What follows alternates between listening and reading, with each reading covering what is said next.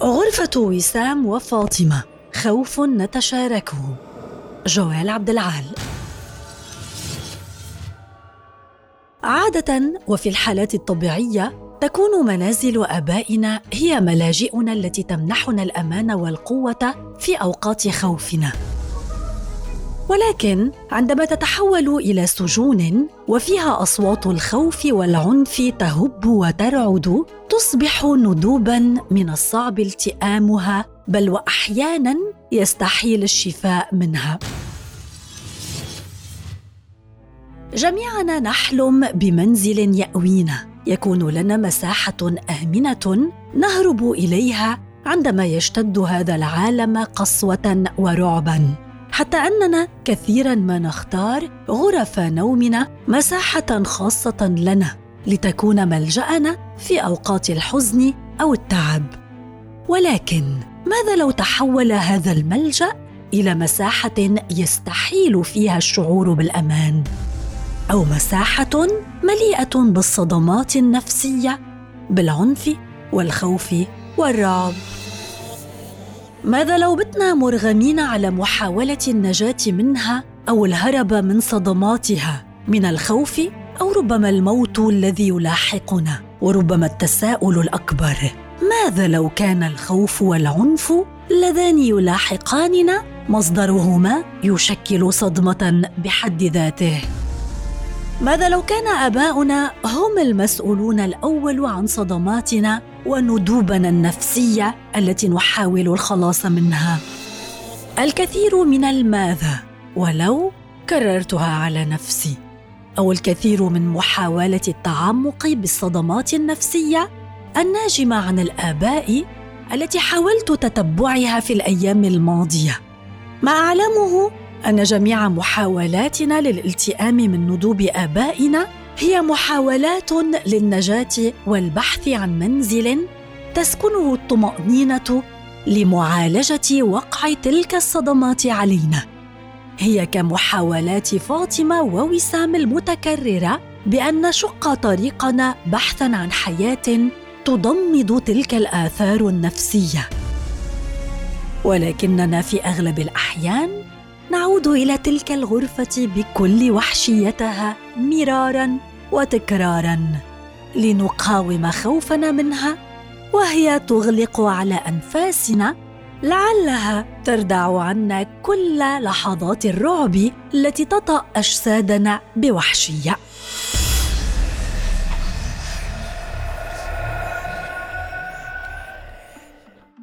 أكتب هذه السطور بينما وسام وفاطمة تتشاركان مع العديد منا ثقل صدماتنا وذاكرتنا وآلام العديد من النساء.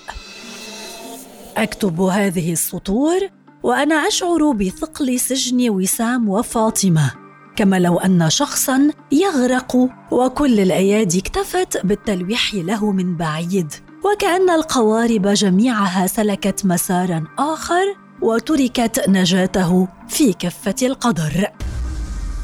لقد مر أكثر من أسبوعين على احتجاز وسام وفاطمة في منزل والدهما. جملة كانت لتكون مليئة بالطمأنينة والأمان بدون صفة الاحتجاز. لو أن عماد العاصي لم يجعل من منزله زنزانة يمارس فيها شتى أنواع الجرم والتعذيب ضد ابنتيه. بغطاء مستمد من سلطة غزة الحكومية وغير الحكومية والمجتمع الأبوي المتآمر على حيوات النساء والفتيات.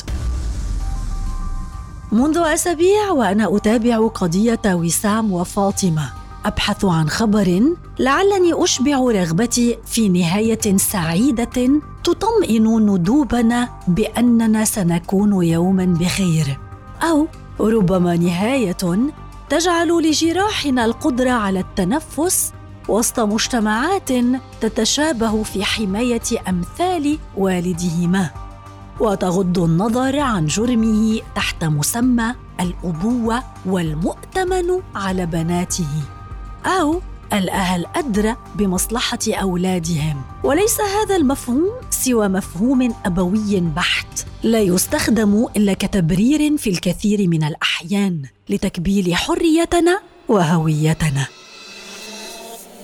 سمعت الكثير من القصص عن فتيات ونساء واجهن العنف من إخوتهن وآبائهن ولكنهن فضلن عدم الإفصاح أو الإبلاغ عن هذا العنف أو اللجوء إلى جهات قانونية لحمايتهن.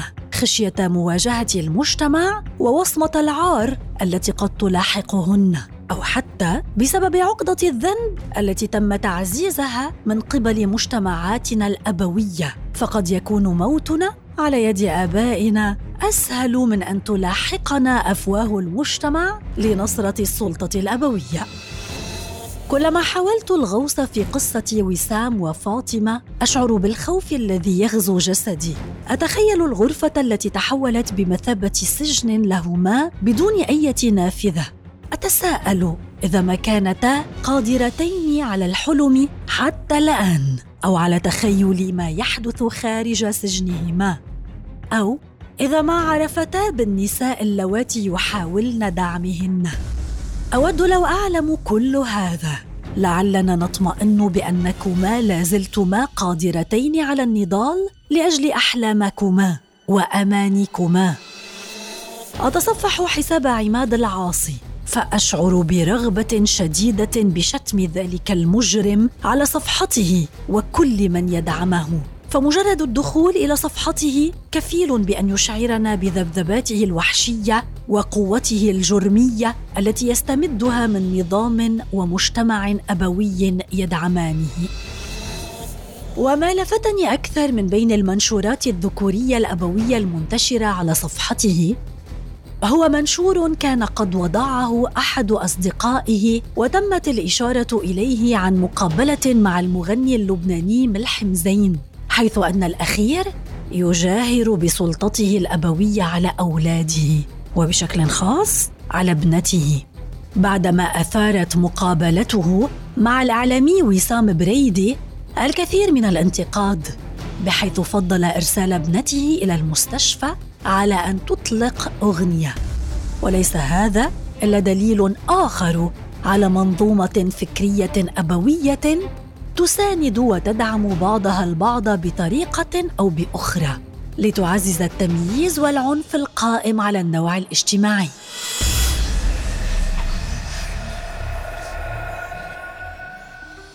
أما في منشورات أخرى فتهنئات وتبريكات لعودة بنات المجرم عماد العاصي ليس إلى أحضانه بل إلى ولايته عليهن بدون أي قيد أو شرط.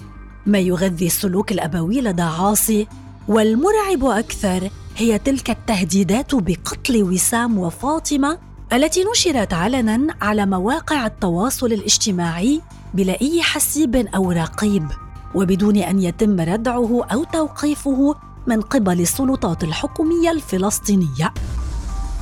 فاطمة ووسام اللتان هربتا من منزل والدهما المعنف والمصاب بالذهان هربتا رفضا للموت لأجل الحياة. ولكن ما لبثتا أن وجدتا نفسيهما محاصرتين. ليس من قبل الاحتلال وحده بل من قبل المجتمع الأبوي أجمع. يطاردهما محيطهما والكون بأسره. حتى تلك المراكز المنوطة حمايتهما استسلمت لمشيئة الأب الإلهية بحجة أنه وحده الجدير بحمايتهما وتربيتهما بالطريقة التي يشاء.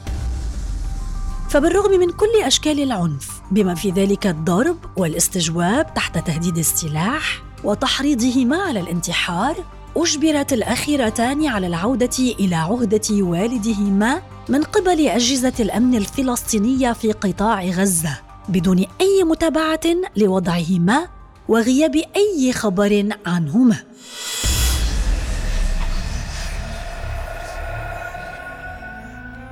لقد مر أكثر من أسبوعين ولا تزال أخبار وسام وفاطمة ابنتي العشرين ربيعا مقطوعة حتى اللحظة ولم تبقى سوى رسالة أخيرة يعتريها الرعب.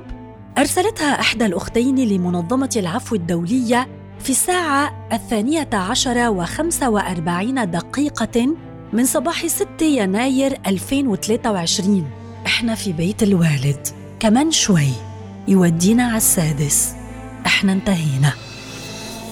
وبالرغم من كل هذا لا تزال الحملات الداعمة لقضيته ما من قبل المجتمع المدني والدولي خجولة. فربما تنتظر مقتلهما حتى تبدأ بالاستنكار الفارغ عبر بيانات تتكرر بعد كل جريمة قتل تكون ضحيتها امرأة.